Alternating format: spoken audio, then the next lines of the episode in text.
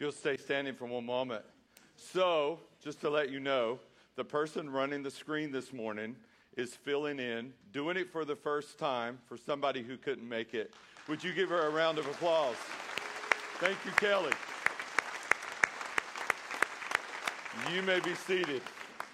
All right. I went back there to check my mic. She said, Oh my gosh. I said, It's all right. All right. So uh, this morning uh, we continue in our series Reboot. And as we do, uh, what uh, we are in is this uh, uh, value that we have called, a part of our mission statement called Transforming Lives or Heart Change that leads to life change. And so we talked about it last week. And this morning we're going to put some, some feet kind of on the theology of last week and uh, look at four, just uh, four tried and true, try, yeah, it's that kind of morning, uh, tried and true proven principles that I'll tell you will work. At the same time, one of the things I want to do is to introduce to you, perhaps for the first time, or to reacquaint you with just a, a wonderful man of the faith whose name is John Newton. And you'll see his picture there on the screen. So, John Newton referred to himself as the old African blasphemer. That's how he referred to himself. He was born almost 300 years ago, 1725, lived a long life, died in 1807. And um, this characterization of himself wasn't false humility. Uh, think of how Paul referred to himself as the chief of sinners. Newton really felt like that because of what he had done in his life, he indeed was this great African blasphemer. So, what was it that he did? Well, as a young man, Newton grew up in church. He, his, uh, his parents took him to a Puritan church, so he had a great foundation. But he, or his mother did. But his mom died, and when his mom died, his dad, who was a sailor, just decided that uh, Newton could come and ride the ships with him. And if Newton wasn't doing that, he could stay at home and do whatever he wanted. And Newton, in his own words, said, I lived a wild life as a teenager. I was able as a teenager to do anything that I wanted. Well, he uh, uh, abandoned his Christian values that he had grown up with and, um, and uh, until he would get in trouble. And then when he would get in trouble, he would pray again or he'd read his Bible again, right? He'd go back to these things he knew to do, but there was no, no real heart change. Then on March 21st of 1748, Newton is about 23 years old. He found himself in a life threatening situation. He was tied to the ship to keep from being thrown overboard. The ship had broken in two, and he, he watched a sailor friend of his wash out into the sea. And when he did, he began to pray. And he prayed that God would save him. But then this awful thought came to his mind I've done too many bad things. I don't think God can save me. But he offered up in that moment a quick prayer, and in that moment, he characterized it as the hour he first believed. The hour he first believed. And then, uh, and by this point, Newton was a slave trader. He was motivated by money and power. And he brought slaves uh, to uh, his country of England from the West Indies, and he had done all of this work. And from Africa, it was incredible the work he had done. But he began to experience true heart change that led to life change. Something began to stir deep inside of him. And when it did, he is still, as a believer, as a follower of Jesus, uh, being captain of these slave ships. And all of a sudden, he began praying for those slaves. And when he saw them as people and not as a commodity, when he saw them as uh, people with souls and hearts and lives, he knew he couldn't do it anymore. So he left the slave trading business, became a pastor. In 1800, he was the most widely sought pastor in all of England. People flocked to hear him preach, and he uh, wrote many hymns. His most famous hymn is Amazing Grace. How sweet the sound that saved a wretch like me. I once was lost, but now I'm found, was blind, but now I see. Newton would live the rest of his life. Young men sought him out for mentoring. He uh, did not have time to preach and mentor and lead because of the influence that he had, and we'll see that as the sermon develops. It is from Newton's life, and more importantly, from Romans 12, 1 and 2, that we discover four uh, practices every follower of Christ, I will say to you, if you're going to live a life that reflects a change on the inside that results in a life change on the outside, here are these four practices. Number one, daily reflect on God's mercies. Daily reflect on God's mercies. Look at this. I appeal to you, therefore, brothers, by the mercies of God, to present your bodies as a living sacrifice, holy and acceptable to God, which is your spiritual worship. Now, Paul has written almost all now of this great treatise of Romans. And in Romans, Paul has dealt with these great thoughts about what happens to awful sinners when God comes in their lives. And he has uh, talked about these things, and I want to share them with you. You'll see slides on the screen. And Kelly, if you'll bring up the next one, this is from Search for Significance. And I'll put this on the blog sometime later today, but I'll go through these four things that are really the daily mercies of God. What the author of Search for Significance says is that we fall into one, two, three, or four kinds of traps. You see, the trap on the left is the performance trap. Uh, the false belief I must meet certain standards in order to feel good about myself. The consequences of that are fear of failure, perfectionism, driven to succeed, manipulating others to achieve success, withdrawing from risks. Do you know God's answer for that? Paul just drills down. Romans 5, when you see it there, is justification. Justification means that God has not only forgiven you of your sins, but has also granted to you the righteousness of Christ. Because of justification, you bear Christ's righteousness and are therefore fully pleasing to the Father. I would say this to you my favorite way. Some people have said justification is just as if you had never sinned. I love this. Being justified is just as if you had always obeyed. God views you just as if you had always obeyed.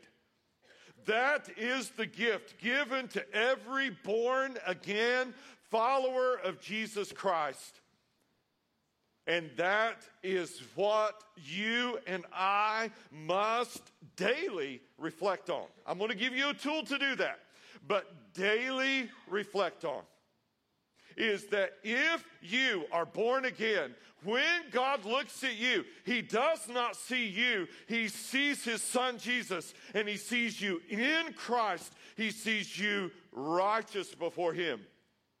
Now, you may have a broken record of all the sins you've committed playing through your mind, but that's not in God's mind. All right, let's go to the next one the approval addict. I must be approved or accepted by certain others in order to feel good about myself.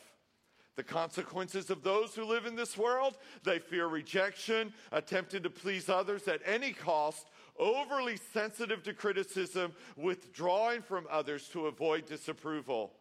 What is God's answer to you? Reconciliation.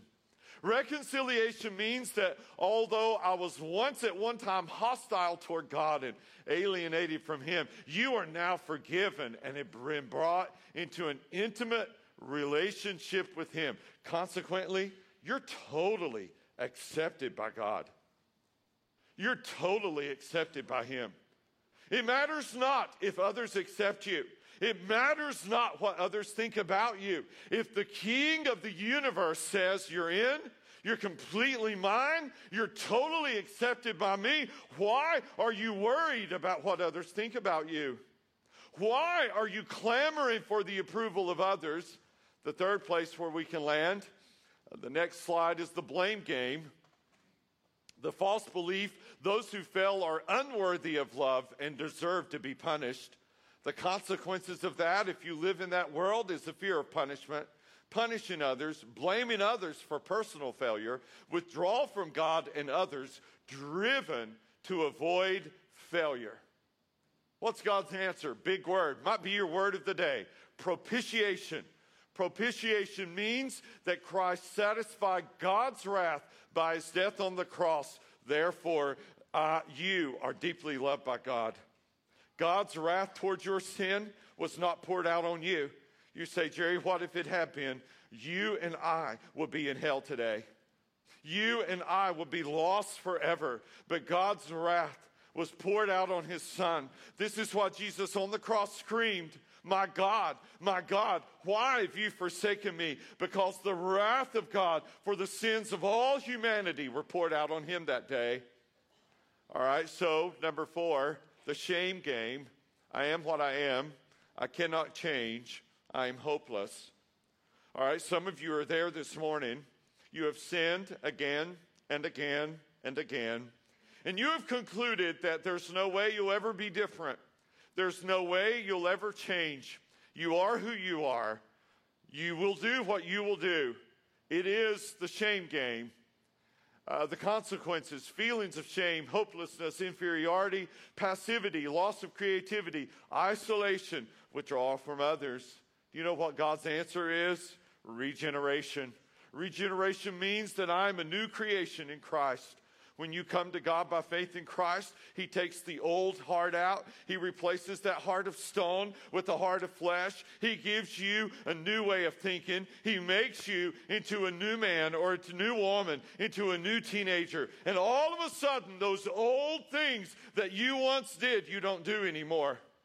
All of those things that you once did, you don't do anymore. And if you slip up and do them, there's this sense of sorrow over it that you didn't experience before. You disappoint the Father and you so want to make it right. God puts a new heart in you. Last week I talked about Harold Wilson in this service, talked about Jay Glenn. Well, into the second service walks Ishmael Croissant. Ishmael is walking into the second service. I don't know how many of you know Ish. He's 75 years old, drives a dump truck, retired about eight times. And so, so Ish is walking in, and when he walks in, he's been sick, and Sean, his wife, has been sick, and they're walking in. And as they are, I look at Ish and look at Sean, and I said, Ish, it's good to see you back this morning. He said, Oh, no place I'd rather be than right here. I've so missed being here. I said, Well, Ish, we've missed having you.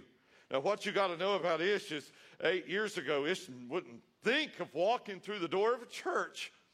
And eight years later, he can't imagine being anywhere else but here. And at the end of the service, down the aisle walks Ishmael and Sean Croissant. And he comes down to me and he said, I've just come to tell you this morning. And we told the whole church, you can run a long time, but God's going to get you. That's what is. At age 75, God has captured his heart. God has changed him from the inside out. And here he is, just serving and worshiping God. That's regeneration. Amen? God doing a work on the inside that makes a change on the outside. What I'm saying to you this morning is that you and I must develop a practice of daily, daily remembering the mercies of God daily remembering his mercies, these things of reconciliation and regeneration and justification and propitiation must become the fiber of who we are and our thinking. It must. How did John Newton do that? I think probably, other than the song Amazing Grace's most famous quote, He was well aged when he said this. Although my memory's fading, I remember two things very clearly. I am a great sinner, and Christ is a great Savior. Amen. Amen. Number two, daily present your body to Jesus. Daily reflect on God's mercies. Number two, daily present your body to Jesus. The Greeks and Greek culture was pervasive during even all of Roman rule. The Greeks had a low view of the body. They referred to the body as the tomb for the soul. So the body was not to be respected at all. If Greeks were alive today and saw all the selfies taking place, they'd throw up. They couldn't imagine taking a picture of your body. So Paul's suggesting that the body is the actual way that God works would have been completely countercultural. We read it today and go, oh yeah. But they would have read it then and gone, what?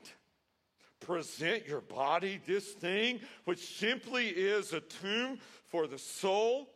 And the words Paul uses to describe are technical words connected to the Old Testament sacrificial system. Listen to the words when you put them all together living, holy, acceptable, spiritual, and worship. In the Old Testament, sacrifices were a part of worship, and every single one was living when they brought it, right? Uh, until they killed it, it was alive, all right? And so they would bring it, and it was the choice animal. It was holy and therefore acceptable, and that was their spiritual act of worship. However, there is a marked change here. Don't miss it. Wilkins says it is no longer what we give that God demands, He demands the giver. Wow. It isn't what you bring, it's you. He wants you. He's not looking for your gift, He's looking for you. You are the gift. Your body is the gift. Your mind, your heart, you're the gift. It is not what you bring in your hand anymore. It is not the choice lamb you can find. No. It is not excellent service that you can give. No, it, it is you. That's Romans 12:1. Present yourself, your body to God as a living sacrifice. Well, if we push this, you might say in the Old Testament they brought a lamb without blemish. blemish. How can I bring myself without blemish? Well, if you reflect daily on the mercies of God, you realize that God views you without what? Blemish. That's his perspective of you. You have been granted the righteousness of Christ. God sees you just as if you had always obeyed. He sees you just as if you had always obeyed. The word spiritual here has puzzled commentators for years. What is meant by it? A spiritual act or service of worship. The word literally means logical. It literally means logical or reasonable. Some translations will say reasonable, thoughtful, intelligible. Uh, well, it involves both the mind and the heart instead of going through the motions. Both the mind and the heart instead of going through the motions. Friday night, we had Night to Shine here, and you saw the video at the beginning of the service. What an amazing night it was. Amen? It was just so neat. And so, other uh, night to shines, I've been working in one location and in that location all night. But this uh, this uh, last Friday, I just floated around and, and watched and observed and jumped in and helped wherever I was uh, needed at the time. I was so blown away uh, Trent had a game, and, and so I left, went to his game, came back. And as I was pulling out of the parking lot to go to Trent's game, I, I prayed and said, Lord, thank you for these people. Uh, because what I observed is I went out to the front, there's the, the parking crew, there's vans bringing people down from Greenlee Church, who was so gracious to give us their, their parking. And. Uh, and then there's a, there, there are tents and a crew of, of folks who are registering everybody and making sure they get their, their, their, their lanyards, and all the volunteers get their lanyards, and the limousines are lined up, and the Viper, and they're the people who are just making sure everybody gets in those. And, And then there's a little tent back here that's got all the food in it, and it's coming through these two doors here. And there's like 20, 30 people that are dressed nicely, and they're serving all the tables these plated meals. And that's just flowing and coming and going. And I go next door, and uh, the youth building is packed with caregivers packed with caregivers, and they're receiving a meal and coffee and dessert and a couple of reading rooms where they can just go chill and relax. And then I go into here and get a couple makeup lessons. I didn't know that you ladies could like spray faces on. And so there's stuff happening in there that I've never seen in my life uh, before. And so all of that's going on. And then I get terrified because Glenda Glenn's doing hair. And, uh, I said, Glenda, do you do hair? She said, Tonight I do. And, uh, and so she's doing hair, and other people are doing hair, and there's a shoe shining station. And then I go into the sensory room, and wow, that place was just incredible with all the different things. And security folks are just everywhere doing what they do. And then I go out to the dance floor, and that's ungodly. And so, so I left because I'm not going to be part of such sin. Um, but at any rate, the, uh, the, the, the, they're tearing it up out there, and Alan Michaels using like one of his two spiritual gifts, which is dancing, and, uh, and leading his crew out there. People are dancing, and the, these folks are just having an amazing time, and it's all going on at one time. We had, I think, 187 participants, 189, something like that. 350 volunteers landed here Friday night, working and serving and doing was just unreal. That's what this means. It's everybody doing what it is you do. That, that's what it means. Everybody just using your, your bodies as a living sacrifice. Just that's what it's a bunch of bunch of people using their bodies as living sacrifices Friday night. Don't overcomplicate this. Don't overthink it. I prefer the word logical here, reasonable. It's just the reasonable thing you do for the king. That's just what it means. It's the reasonable thing you do. Again, John Newton says, This is our attitude while doing it. I am not what I ought to be. Oh, wow. I am not what I want to be. I am not what I hope to be in another world. But still, I am not what I once used to be. Can anybody say amen? And by the grace of God, I am what I am. That's our posture, isn't it? As we offer our bodies.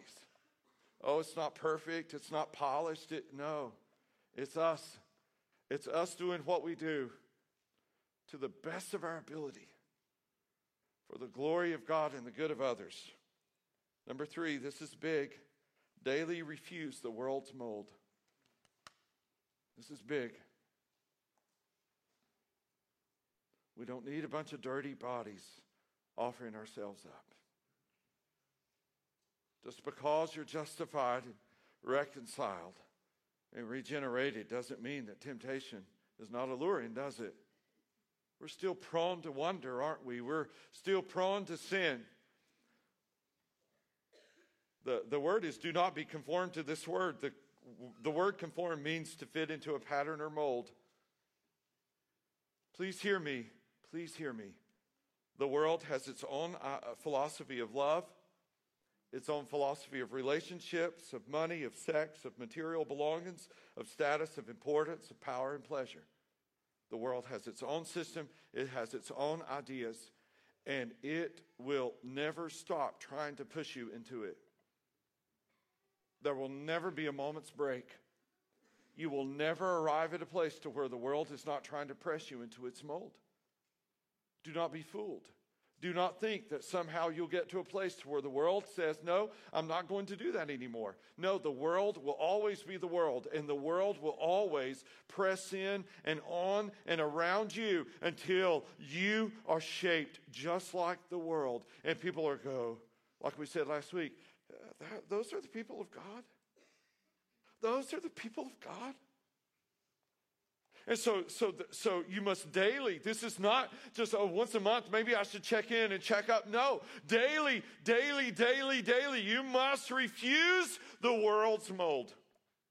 You must refuse the world's mold. It will forever try to mold you. What was John Newton's motivation for trading slaves before he came to Christ? A worldly view of success. A worldly view of success, power and money. Daily, you will have to refuse the world's mold. You'll have to do it daily. I'll just give you a super simple example of how this happened in my life. So I went early to see the accountant for my taxes this year. And when I did, I was shocked. I was like, you're kidding me. And so with the new tax code, it turns out that like 5% of Americans, it messes them up totally. And the accountant looked at me and said, I'm sorry to tell you, but you fall into that 5%. And all that you've paid in and all that you've done is nowhere near close to what you owe. And I'm like, oh, you got to be kidding. Well, I got mad. I don't know at who. It was, I was just mad. So I'm like mad at indiscriminate people. I know I'm the only one in the room who's ever done that, and that's why you're laughing. But I was. So that was Friday. I'm mad and I'm mad and I'm mad. And then uh, come here and, and, and, you know, redirect. But I get up yesterday morning. And yesterday's psalm, the very first verse, I couldn't make it past it. It says, Give thanks to the Lord in all things. Huh. So I, I sat there, like, well, okay, I get you, God and you're, you're, you're nailing me between the eyes right now. How do I thank God for taxes? and then I thought of all the countries I've traveled to where you have to bribe your way in and out of everything. And I began to pray, and God began to lift me up. The, the little church I grew up in, we sang this old song, Lift Me Up Above the Shadows, Plant My Feet on higher ground. And I began to pray, and all the things for which I could be thankful kept rolling and rolling and rolling through my mind. And I grabbed my journal and I began to write, and it occurred to me that the things that mattered most, God had done the best in. And all of a sudden, all of that other was in its right place. I, I spent too many hours being pushed into the world's mold on Friday, and it took just a few minutes to break me out Saturday morning. That's my point. That's Paul's point. And I'm just saying, if you're waiting for Sunday morning for that to happen, you must have a really good, easy life. Because you will be thinking and talking and acting like the world before you know it. Number four, well, let me, let me quote Newton again. This is faith, a renouncing of everything we are apt to call our own, and relying wholly upon the blood, righteousness, and intercession of Jesus. Number four, daily receive God's renewal. It's a bit awkwardly worded, but it's because that's how it's stated in the original language. Both conform and transform are in the passive tense. It means there are things that are done to you. The world conforms you. You don't do it, the world does it to you if you let it. Neither do you transform your own life. God does that to you. He transforms you if you let Him. That's the point. The world is an active agent, conforming people to its mold, and the Spirit of God is an active agent, transforming people into the character of Jesus Christ.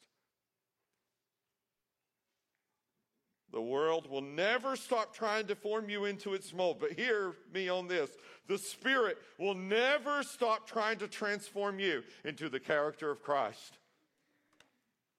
The world will never stop, but the Spirit will never stop either. You've got to know that. Look at 2 Corinthians 3:18. This is a beautiful passage and we all, that's all the believers in, in the room with unveiled face beholding the glory of the Lord. So that's not now. We can never do that now. All right. But one day we will, are being transformed into the same image from one degree of glory to another.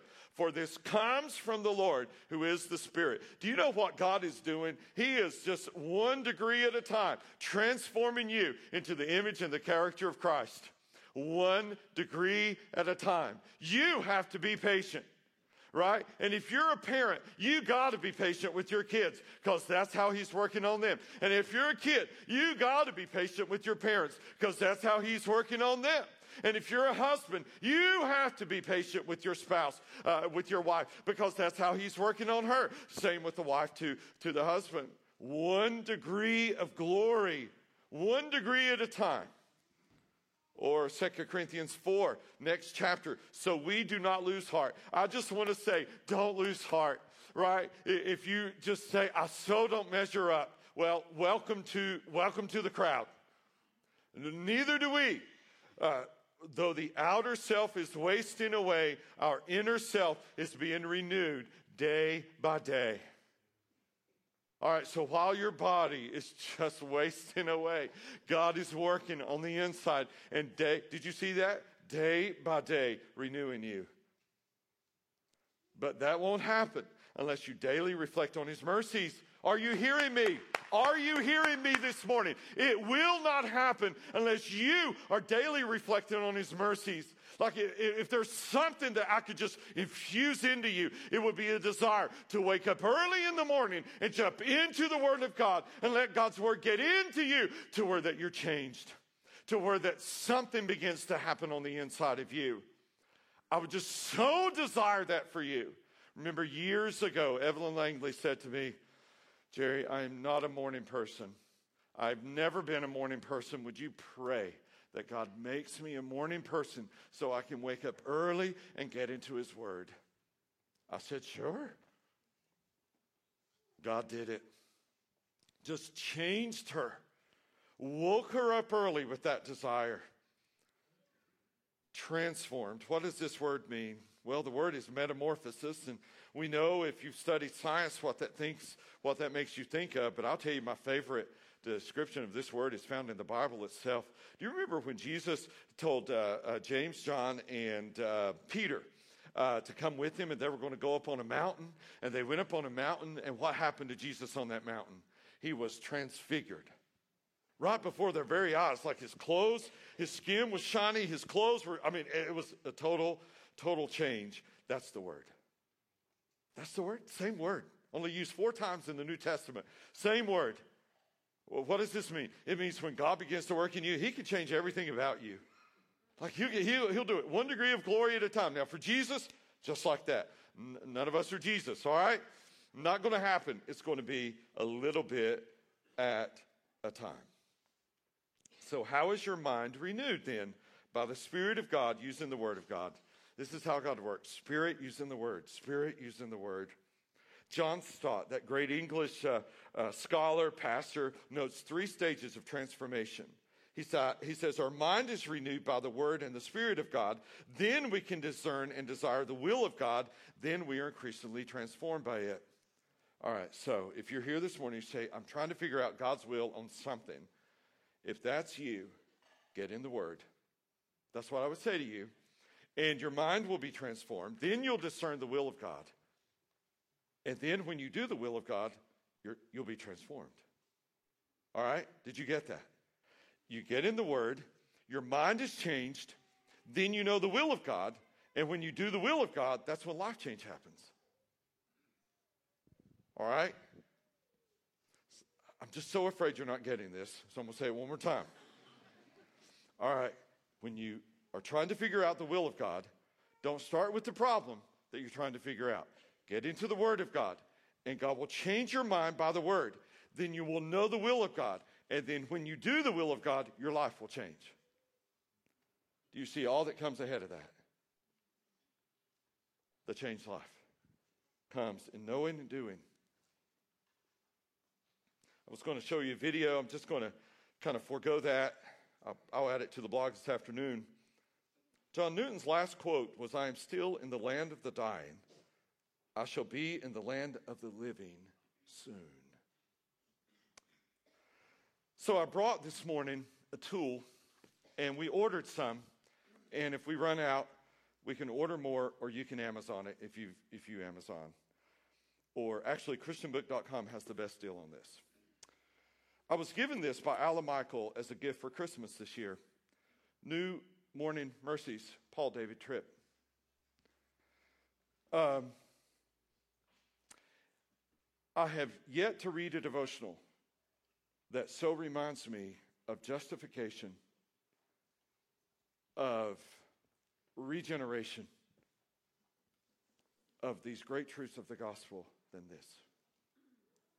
It is absolutely phenomenal. And every single day, it pulls me right back to where I need to be. It, it's rich, it's thick, it, it's daily, and it's gospel centered. New Morning Mercies. There's some available at the Next Steps desk. You can grab them, uh, grab one. Uh, they're $15, um, covers the cost of it. You can grab it as you go. I would encourage you to do that if the gospel is slipping from your mind. We're going to end today. It just makes sense that we do this with Newton's best, in my opinion, hymn Amazing Grace. Would you stand? And we're going to sing this just old school, all right?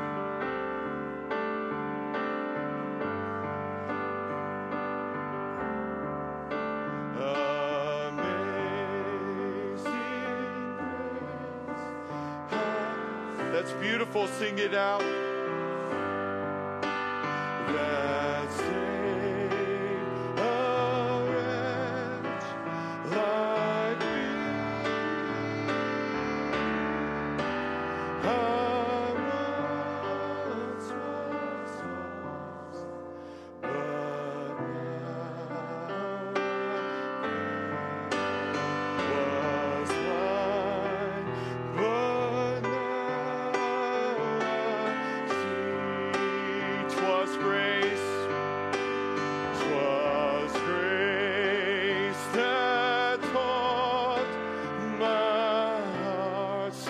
Don't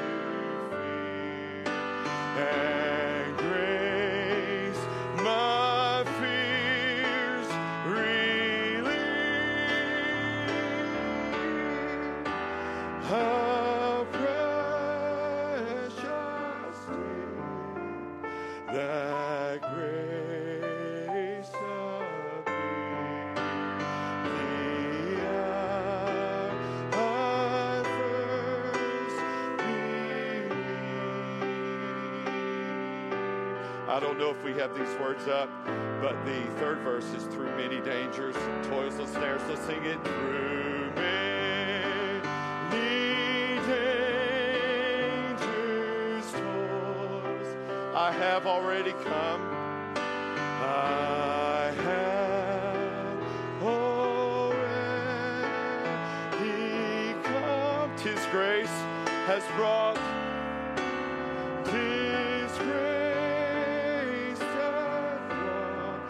safe, be safe thus far, and grace will bring. Will bring me home when we've been there. When we've been there, ten thousand did. Oh, that's beautiful. Sing it out.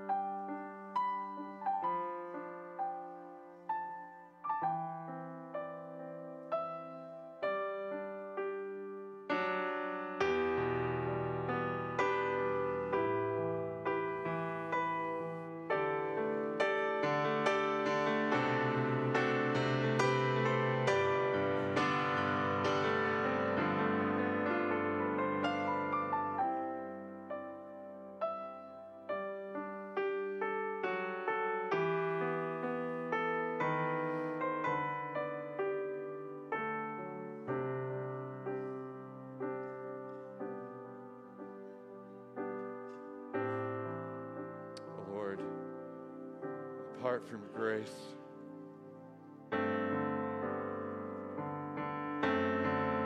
We're so helpless.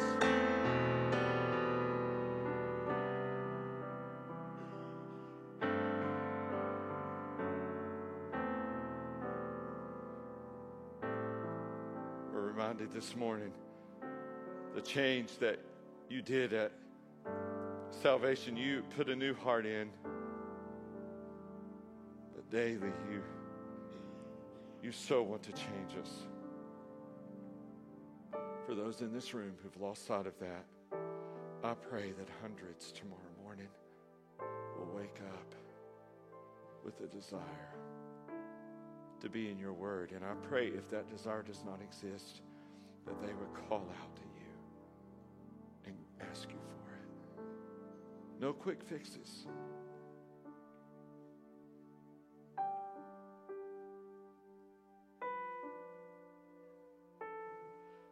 Pray for your keeping grace, your growing grace, your protecting grace.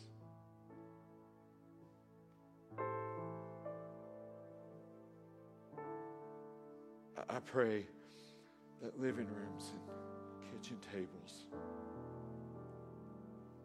will become places of worship